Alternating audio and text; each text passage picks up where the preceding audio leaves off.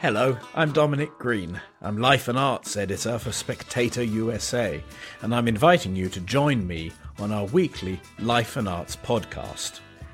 Each week we'll be running the gamut of American cultural life, talking to writers, actors, musicians, philosophers, and even the odd politician. So join me. Search for Spectator USA on the iTunes Store.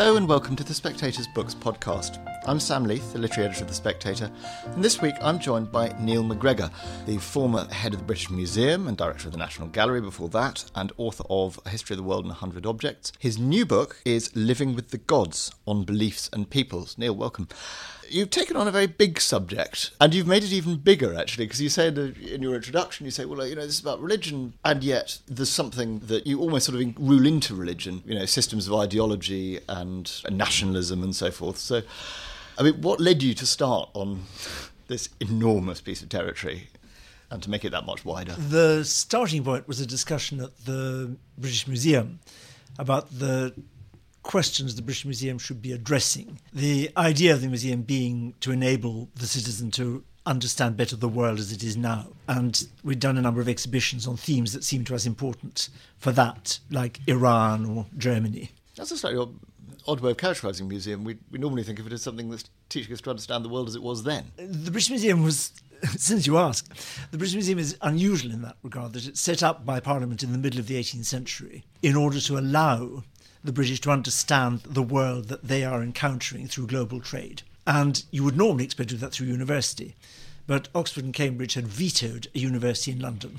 So the British Museum is a kind of open university for the people who are encountering the first modern globalized world so that they can understand it. And you only understand now through the past. One of the questions that seemed to us very important to address is why is religion again a major political force in the world. I think most people a generation ago would have assumed that religion was going to retreat into a more private realm.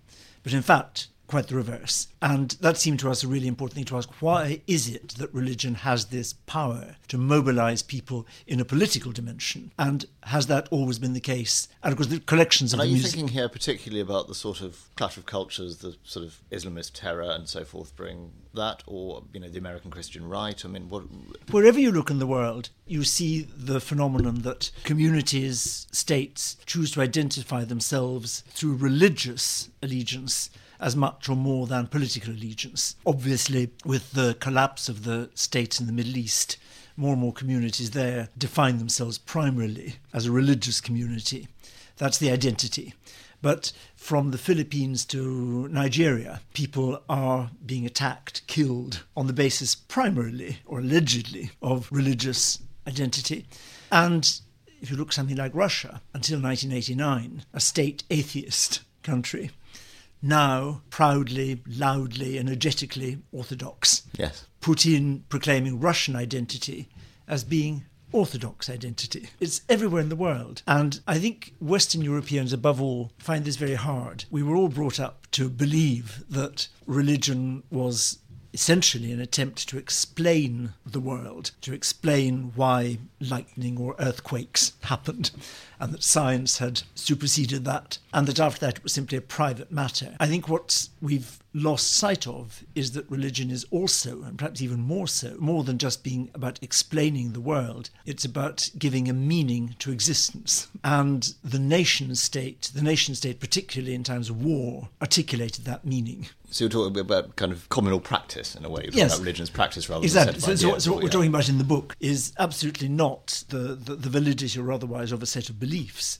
but the way in which belief is articulated into a sense of belonging and how you manage that, how you organize the rituals, the practices, so that the community of belonging is established. And the way you've approached this is, as in your previous book, through objects. I mean, what are the advantages of that? And I suppose, what are the limitations of that?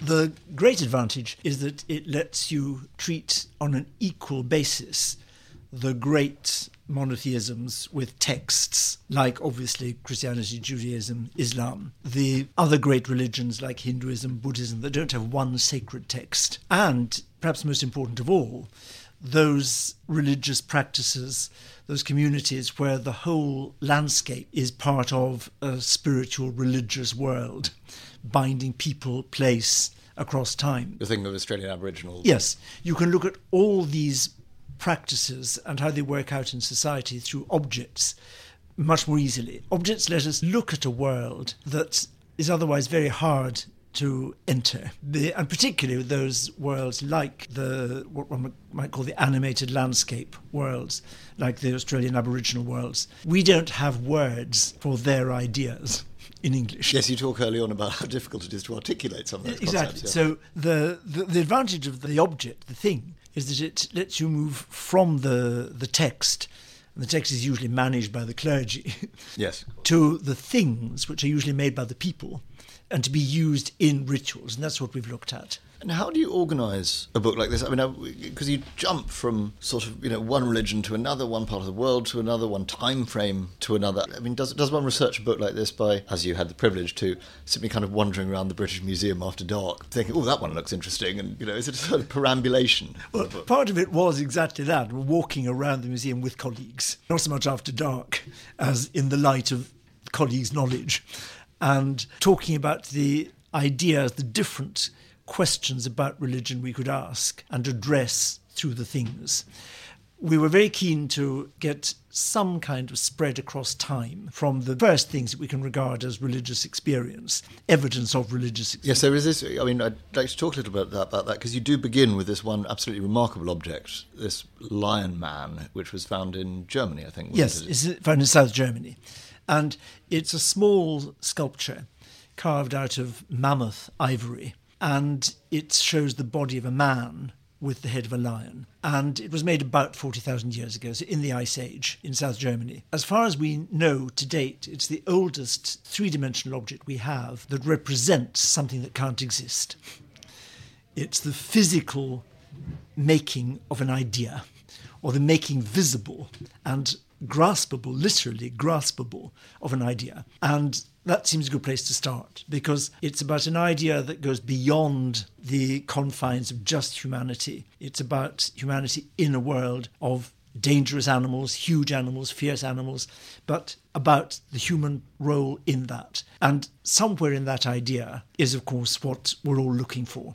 What is our place in this world? And one of the sort of remarkable things about that, you, I mean, the experts you're able to draw on have figured out how long it would have taken to make, and they've been able to establish that the cave, you know, didn't have lots of the ordinary middens you'd expect from habitation. So it was kind of a church.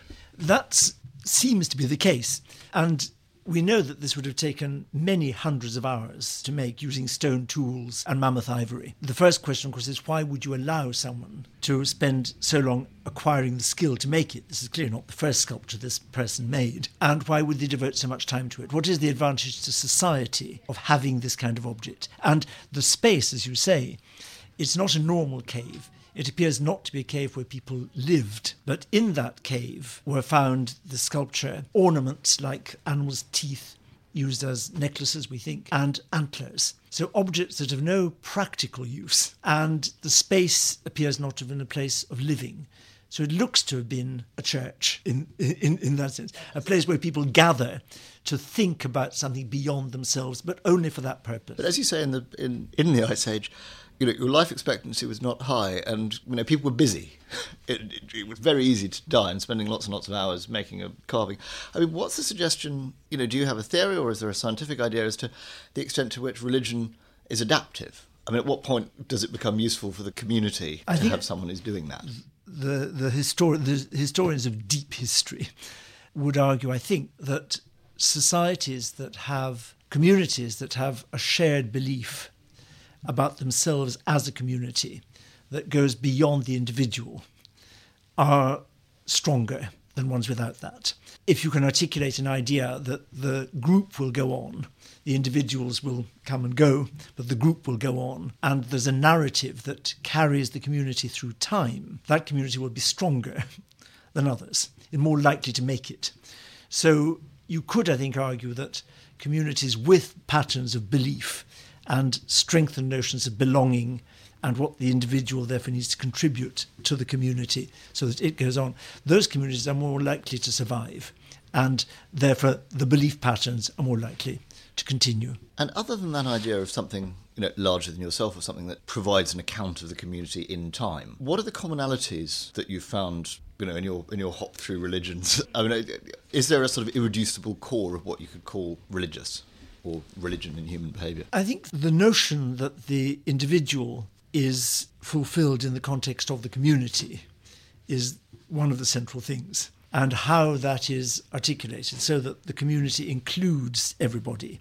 There are many different kinds of rituals to ensure that everybody is in the embrace of the community. And that's one thing. The second thing is, I think, a notion of the past and the future being present now and the obligation to act and to think in the context of what the past has left us and with responsibility for the future. To, to my mind, the great example there is Peru, the Peruvian mummies, the, before the, the Spanish conquest. The Peruvians mummified the, the bodies, particularly of the, their leaders, and these bodies are brought out to join discussions to decide the politics of the future. Like Jeremy Bentham. It's just, it's, well, it's, it's like having Gladstone and Disraeli suddenly wheeled out around the cabinet table. But what that does is it insists that everything you're doing is to be seen in a long dimension of time. And that's another thing. But religion is always about time as well as about the community. And I think that's why, in both cases, Western Europe now finds this difficult. Because society that has, in the last couple of generations, focused very strongly with wonderful results on the right of the individual to fulfill themselves as an individual, uh, which has led to a whole expansion of rights, which has been liberation for, for, for, for, for millions. That the current, the other side of that is that the, the view of the individual being fulfilled in the community has declined. And fulfilling yourself as an individual is not about the future of the community, it's shrunk the time scale. And I think that's why we in Western Europe, in the West in general, find the power of religion difficult really to grasp. Yes, there's a, there's a wonderfully eloquent object in it that you describe the Vanuatuans tying knots into the hair of young men. Could you talk a bit about that? It's, it's a lovely yes. quote. This is our university. One of the key points of choosing objects, I said, is that you have a glimpse of traditions of belief and of practice that don't have texts, which are entirely oral, which is obviously what most of the world, for most of history, has had. And in Vanuatu, the system of training the boy in his obligations for the future in informing him about the stories, the narrative of the community, which he needs to know, are performed by the elders.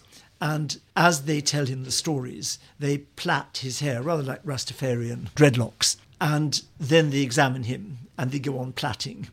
So, over several years, the boy's hair will be steadily plaited. And then, when he knows enough, that will be cut off. And in the British Museum, we have one of these bundles of plaited hair which was cut off in the 1830s. And when people from Vanuatu came to look at it in the British Museum, they were thrilled to see it here and pointed out and said, This is our university. this is where we train people in their obligations. And this is, if you like, this is the diploma to show that they, they know enough to take their place in the community. Sure. I, I mean, what's very striking in the book is the way, way in which certain rituals or images or metaphors or ideas seem to you know run through a number of different religions. I mean, you begin with fire and water, though you don't then go on to do earth and air, which is a, you know that's peculiar Aristotelian quartet that gets wound into T.S. Eliot, but. I think that's because fire and water both purify, and it's uh, air. Is also very hard to ritualize. you can't either do without it or extinguish it or. And earth is just always with us. But the it's not surprising that fire everywhere is seen as very close to the divine because it has that remarkable power, of course, to first of all, you, you need fire uh, in order to live. The, the, not just for cooking and heat, but the hearth will be the focus of the community. So as Vesta's flame in Rome becomes the symbol of the whole community. But what is so remarkable about it is this great, powerful thing will actually die unless the humans look after it. So, sort of there's an obligation. flame, but you also there's the Parsis as and well. And the? Parsis So- do the same. And the Parsis have, what to my mind is one of the most brilliant bits of social theology as I know, that the most sacred kind of flame for the Parsis is constructed of flames taken from the hearths of every different part of the community. So from the priest, the doctor, the soldier, the baker, whatever. And then you add to those different flames the flame from a cremation pyre so that the dead are present. But you also add fire from lightning so that heaven is there too. And when all these flames are combined, you don't worship the flame, but you feel that in that purity of the flame, where the whole of community, whole of the community is present, you are nearer to the divine than in any other place. And that idea that the divine is present only when the whole community is there, in some purified sense, is a wonderfully poetic notion of a community aspiring to be something, but above all, aspiring to be all embracing, and then for the Parsis to be truthful and do good acts.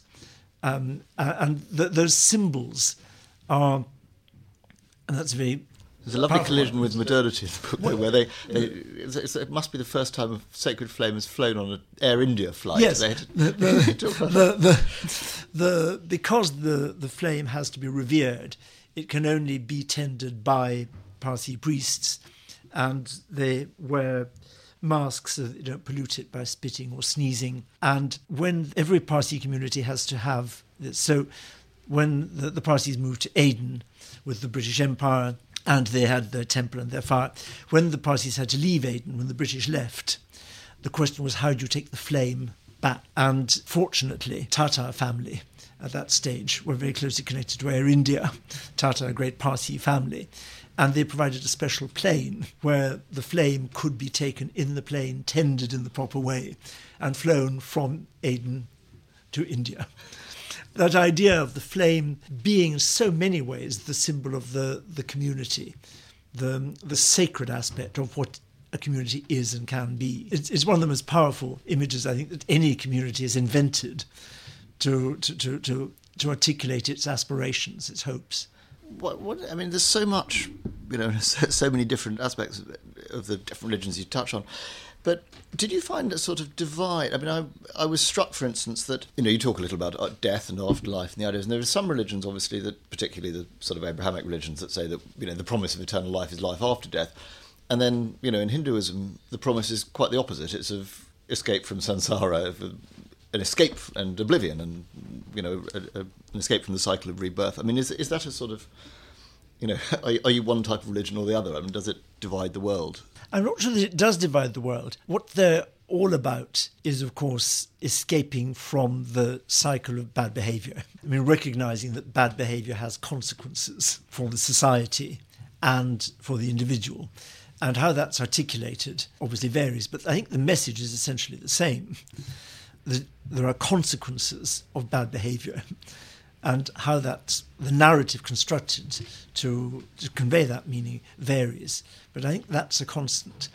And how you live with the people of the past is also part of that. I mean, in China, the way the ancestors are still very much, for several generations, they go on being part of the family. And then at a certain stage, their portrait can be rolled up and put away. So interesting. I think it's the Chinese ancestor portraits that you say that they. I hadn't known this that they they try and produce a sort of type specimen of the face so that it's not smiling or not frowning, so it's it's sort of out of time. It's a kind of Yes, because it has to be permanently there. It's it's no longer subject to the changes of light or mood or time. But it has to be like enough so that the ancestor will recognize themselves and know that they are the ones being venerated. Now, you, you make a very good case for the value of religious practice as a kind of means of binding human communities, but you know a lot of people would object that you know they're also means of social control, of reinforcing patriarchal structures, of controlling women's bodies.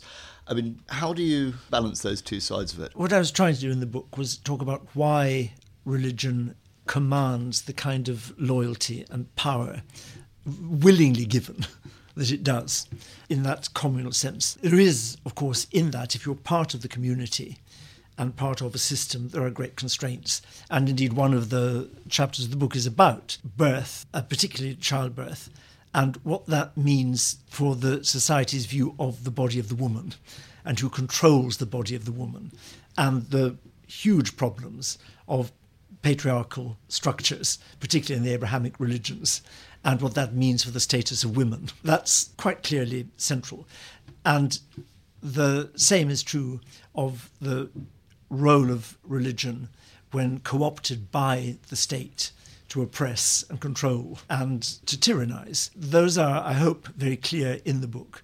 But well, there's certain live rails you were kind of aware of stepping around or over a little more carefully. There's, there's, I, because what the real challenge I think for us is uh, living in the West is how to understand why so many people find in these narratives the great hope, not just the confirmation of their identity and their value in the community, but a hope for the future.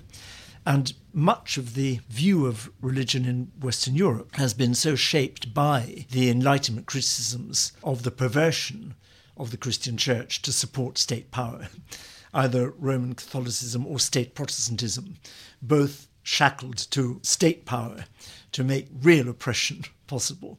That it's we've I think forgotten that there is also a positive aspect of belonging and hope that where there isn't a state or against the state, Jews against the state. This is a very powerful structure. Uh, in a book made of objects, are you not at a disadvantage when dealing with those religions which are against graven images or icons or you know these religious traditions which don't like to make objects? Yes, but you can get there's some way you can get around that.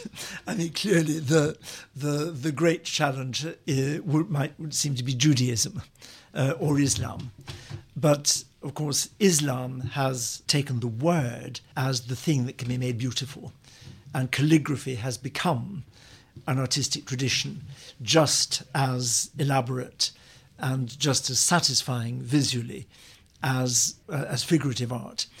Judaism is more complicated because so much of it is about arguing and the word. But there are, of course, objects that you need in order to be able to read. And the yad is called the little silver hand which Jews use to read the Torah in the synagogue. That's the object we chose because the source of community is, of course, reading the Torah together and using the Yad to read the Torah. It is that which kept the Jewish community together in the diaspora after the destruction of the temple. So it brings us back to exactly the same thing that how has this group found a way within its belief structure to reinforce the community? And the training of the young boys, for centuries now also girls, to read the Torah, to take their part in the community, is another ritual of belonging and of continuity across time. One of the most striking things found in the book when we were doing some of the interviews with young Jewish children, the boys and girls from the uh, who had been trained to read for their bar mitzvah or bat mitzvah, was their sense that they were becoming part of a community that stretched back for many, many centuries and would continue. So this, you can, I think you can do this with objects, even in those religions which are supremely verbal, if you like, like like, like the Jewish tradition. Can I ask, did you grow up yourself in a religious tradition? I mean, did you? Yeah, I grew up in a conventional Church of Scotland world. So, in that sense, very like the Jewish one, it was about the word, no images at all. And the rituals, the, the service was reading the word, having the word expounded in a sermon, and singing the word in hymns and psalms. So it was a very, very word based. And did you have you kept your faith? I mean, do you do you come to this as a believer, or do you find belief is something I really struggle with, and I don't. I would find it difficult to articulate any belief. What I have kept from that is that I think, like most Western Europeans, the language we have in which to talk about questions about the meaning of life, the obligations of the individual, sacrifice, what suffering can mean for the community or for the individual. The only language we have for that is essentially one that comes from the Abrahamic religions. Is there any community that does without religion or without a, a substitute religion? If you're You would need to ask sociologists. I think I think the answer is no, and it's the that communities have always had a narrative of what they are. If we take religion to be a narrative of belonging across time, I think every society has that. And the two obvious examples of states, communities that tried to abolish it formally, the French Revolution and the Russian Revolution, both of which moved to state religions, which were about something else. In both cases, I mean, in France, the nation became the religion. Yes, they even tried to abolish the seven day week, which was extraordinary, ill fated. uh, and the renaming the, the months and the days so you get rid of every trace of religion. But of course, what emerged was a different kind of religion, a different narrative of the whole community, in this case, the nation, going across time. And France still has a very strong national narrative. Russia, the same. The attempt to, to abolish the church completely. Stalin didn't quite abolish it, but played it down very much. Very interestingly, in 1941, when the Germans invaded, Stalin reopened the churches. Because that and the Great Patriotic War itself is the Great Patriotic War become became part of the so, exactly, and the narrative of building towards a communist future is in many ways a religious narrative that the community has a, an ideal of what it ought to be, and individuals will sacrifice to achieve that ideal for the future.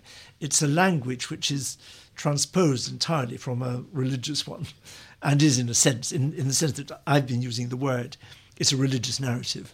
And that idea of communal remembrance, that I was struck by your, your writing that even as we've actually forgotten the war more, you know, we, we get further and further away from the Second World War and the First World War, you know, the, the celebrations of remembrance have got greater. I mean, as if, I mean, I think you suggest that might be a sort of nostalgia for nostalgia. What, how do you account for that? It's, it is one of the very striking phenomena in Britain.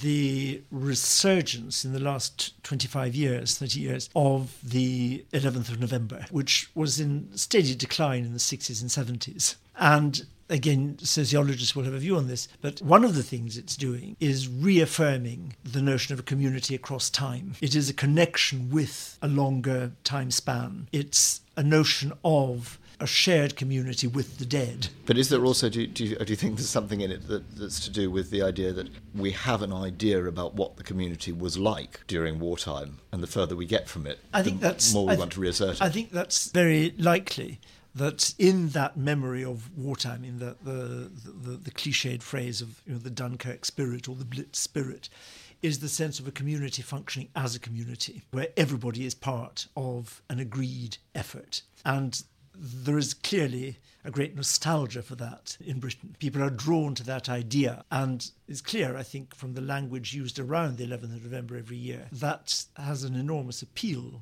The, the idea of a, of a moment when everybody worked together as a community. We were then, if you like, the ideal community. And and as a sort of corollary to that, do you see the sort of general resurgence of religion that was the starting point of your book as being a sort of Hegelian backlash I don't. against I don't. the history of secularism? I don't. I think Britain is rather unusual in looking back in that way in its remembrance.